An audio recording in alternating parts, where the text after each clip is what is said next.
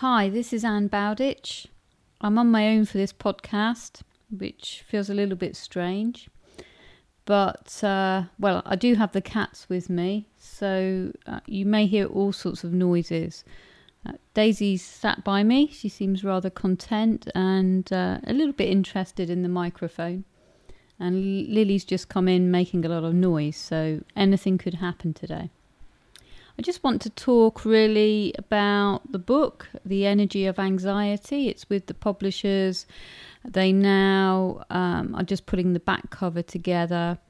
So things are moving forward. Sometimes things take um, a little bit longer just because of the fact that I've got clients um, in between doing the bits that I need to for the book, and sometimes occasionally I'm waiting for somebody to do something. So, um, for those that have known for a long time about the book, it probably feels like it's dragged out for a very long time.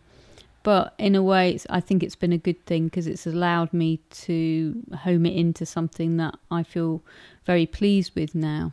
So, I'm just going to explain about the sections to start with. The first being called About Anxiety, and that is a little bit more of the very basic scientific side of the brain, and I refer to it as the anxiety brain. So we're looking at the key structures that are linked to anxiety.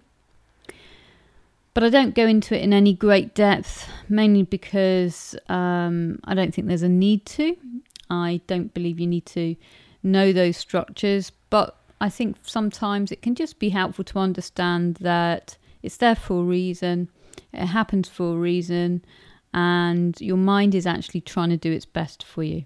I talk about fear as well, and fear is a huge aspect of anxiety, but it also leads into many other areas of life I also talk about how fear can escalate. So, what can start as a relatively isolated type fear in specific situations can actually spread. So, very often when people come to me as a client, they tell me that the anxiety or the fear that they have was very sort of small or isolated only in certain situations, but they've noticed that it's escalating. And that's because of the way that the brain works in trying to do its best for you. And I explain about that in the book, so I won't go into much detail now.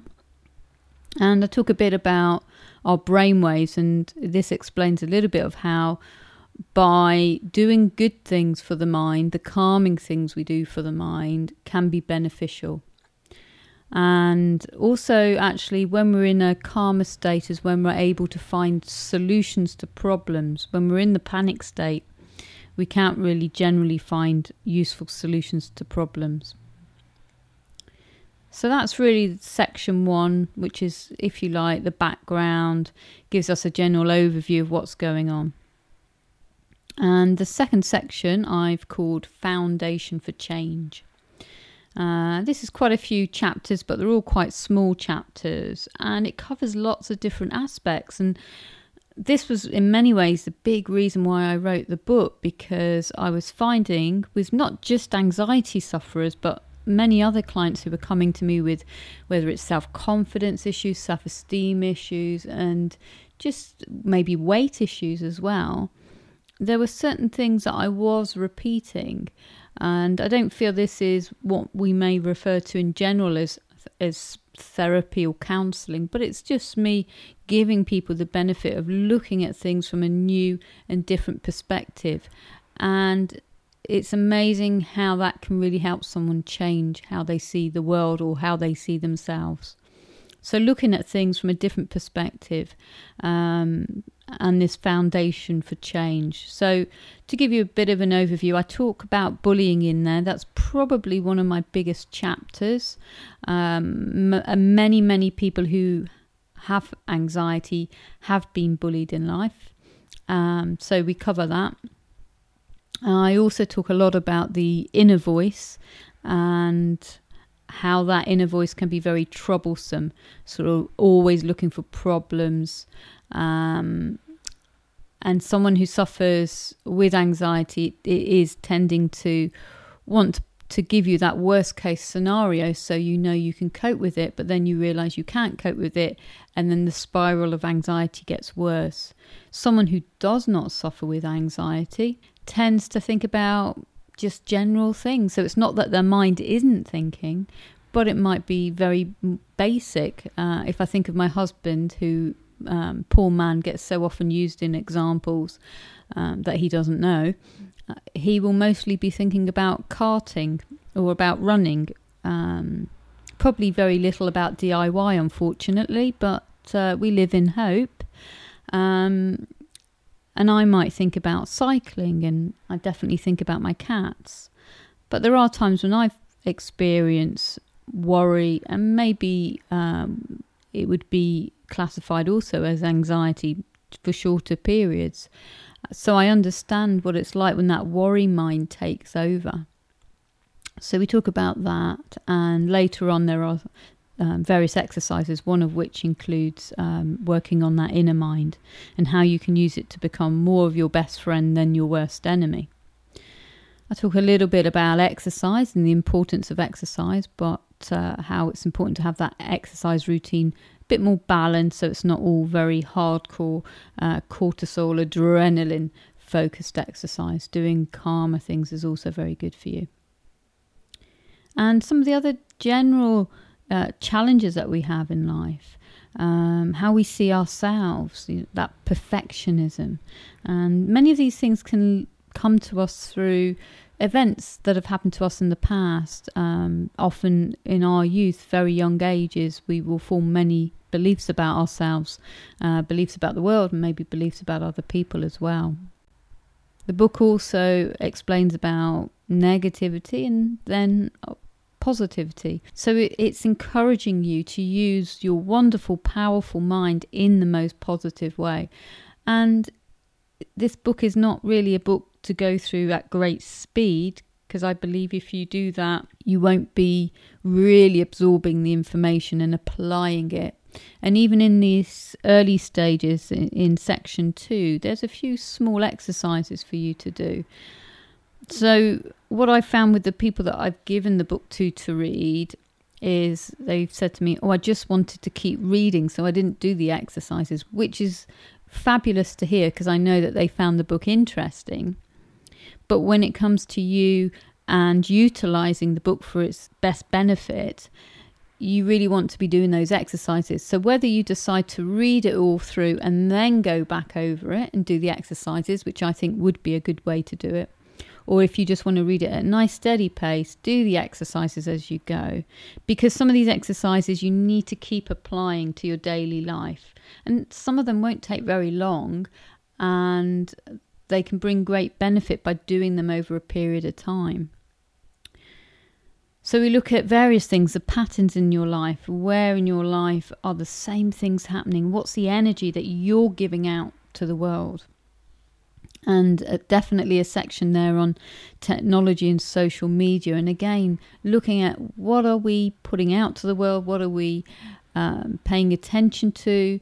And are we making our social media feeds as positive as we could because there can be uh, an, an, inclination to become negative. Now, you may have listened to an earlier podcast with Joe May on that very subject. And I also talk about creativity, I talk about gratitude, as many of the things we're aware in there, but I hope that you find that I bring something new to the table in how you look at these things and how you can apply them. I'm very aware that people only have a certain amount of time, but it is important to apply time to your own well being. But there are some very small, short exercises in here and there are some longer ones. So, um, coming out of the Foundation for Change section, then going into the exercises section, again, there's a good number of exercises in there. It looks around 15 in terms of chapters there. So, some of, again, won't take you long to do. Some you can do throughout the day, you can do when you're working as well. Some nobody else needs to know that you're doing. And then others you can really go into them as deeply as you want to go into them. and that's your choice. So there's a combination of different things And there. I, I mentioned that there's an exercise on the inner voice, and it's one that I've used quite a lot with my clients. It can be quite a fun exercise to do. And again, just looking at that mindset and using your mind in the most powerful way. When people suffer with anxiety, they tend to use their mind in a more negative way. And of course, you think, how do I get out of this? And sometimes it's little steps. So, taking those little steps to get out of it. Um, t- again, talking about meditation and also looking at you and what's so good about you. Because, again, I find when people suffer with anxiety, they don't focus on their talents, their skills, their attributes. They don't focus on what they're really good at. So it is important to acknowledge the things you've achieved in life, to acknowledge what you do well, and then maybe look at how you can apply all of that to overcoming anxiety. There's some real quick energy techniques in there, um, some very simple energy techniques. And again, the more that you use these things, the better you'll get at them, and also the more you'll be able to clear. So, the good thing about energy techniques is with some of them, you don't need to go into the stories, you can just go into the feeling. So, energy is a really great tool. And as I said, there's there's a good 15 or so exercises in that section, which are the more um, more in depth exercises. But even within there, there's some really short exercises that will take you 30 seconds to a minute. So there's no real excuse for not doing those. So I believe that by putting all this together, you have a really good opportunity to take charge of that anxiety. There may be some chapters that you feel don't over apply to you, and that's absolutely fine. But these are the pieces of information that I found I've been utilizing a lot with my clients. Uh, I've been saying these things to my clients for the last few years, and I find it has made a difference. And sometimes I find you just need permission from somebody else to um, not feel guilty, to take time out for you. I don't call taking time out for yourself selfish, I call it self preservation. It's something that we need to do, it's something that we must do. And this is the problem with the world that we live in now. It's a fast moving world. People are busy, people are stressed, and this is why there's so many more people suffering anxiety, depression, fatigue, and many other issues. So, I hope that gives you an overview of the book. I believe there's something in there for pretty much every anxiety sufferer. One of the things people have said is that there's a good element of humour in there. So hopefully you'll pick up on some of that. When I see clients on a one to one basis, I like to make the sessions relaxed um, and, where possible, enjoyable. Um, obviously, there are times when we have to release the uh, more serious issues and deal with those, but there are times when we can have a giggle, and um, that's not that's a good thing, you know. Having a bit of fun is really um, healing as well. Having a laugh is a good thing.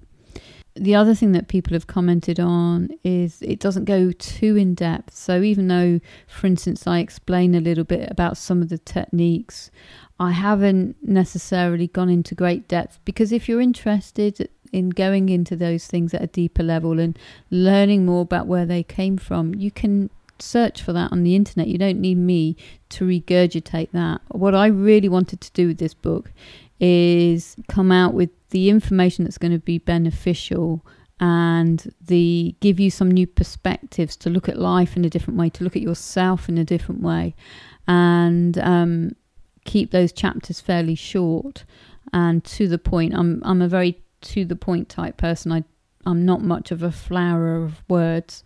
So uh, I feel like the book is a reflection of that. And the good thing is, like I say, people have wanted to read it um, all the way through to the end. Um, and if anything, go back and do the exercises because they just want to hear what the next message is. I hope you enjoy it. I hope you achieve everything that you desire to achieve. I hope that you use the exercises because I really believe it can make such a huge difference for you if you do. I'm happy to hear uh, feedback. Keep following. There's going to be more podcasts, I hope. Um, hopefully, I'll get my buddy Joe back at some point and um, she can join me for some more podcasts because it's good fun sharing um, sharing those with Joe and uh, basically having a chat because we quite like a chat. Uh, keep looking out for it. I will have a launch date at some point soon, I hope. So keep following, keep listening. Um, there's a page on Facebook entitled The Energy of Anxiety or Energy of Anxiety. There's the website, which is energyofanxiety.com. I'm also on Instagram, which is just my name, Ann without an E, A double N, Bowditch. So look for me on there. There's loads of lovely little um, quotes, some of which are from the book. So there's lots of stuff out there.